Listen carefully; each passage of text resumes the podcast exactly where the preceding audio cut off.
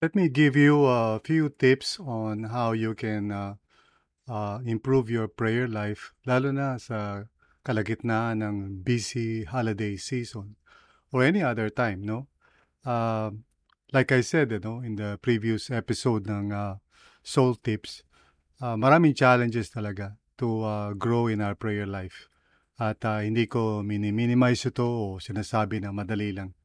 But uh, there are ways actually, no, mga practical ways for us to uh, be able to discipline ourselves uh, toward uh, a more ano ika nga uh, regular o sabihin natin na hindi yung talagang wala ka, wala ka na talagang time but you can actually uh, discipline yourself uh, to be able to pray to the Lord.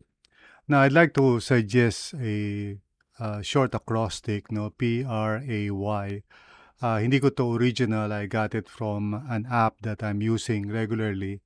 Ang tawag ay Lectio 365, no? It's a downloadable app, free naman yan. But uh, it helps me, no, sa pang-araw-araw. But I'd like to use yung suggested uh, ika nga guide nila uh, for prayer, P-R-A-Y. And I'd like to use that to uh, help you at this time, no?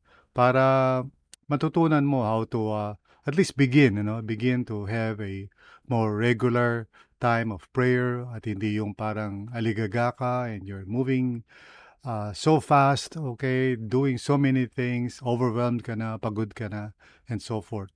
So P-R-A-Y, P stands for pause. So, kailangan lang talaga mag-pause ka, hindi yung tuloy-tuloy lang. You know, kailangan yung mas uh, somehow take the time to pause. Okay? R is uh, reflect. Okay? Uh, Doon sa Lectio 365, dalawa yung meaning ng R. No? Rejoice in a psalm and reflect on God's word. Pero dito sa ating uh, pinag-uusapan, you know, just for you to begin your prayer life, uh, I would suggest that you reflect on what's going on no, sa buhay mo. I mean, why are you so busy? Maybe you can just reflect. Um, sometimes, you know, if you would just uh, quiet down your soul, ma siguro ma-realize mo na maybe uh, hindi ka siguro parang uh, what what do I say? Parang anxious ka, 'di ba? Parang afraid ka na hindi mo ma-accomplish ang mga bagay-bagay.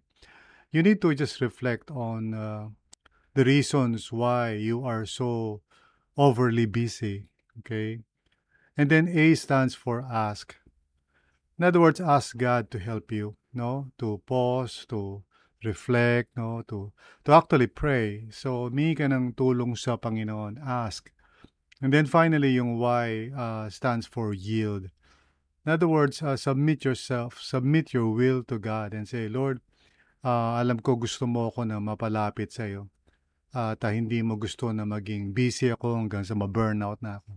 So submit yourself to Him. That's basically the essence of uh, what it means to follow the Lord. Yield yourself. May will ka, eh, no? may decision ka.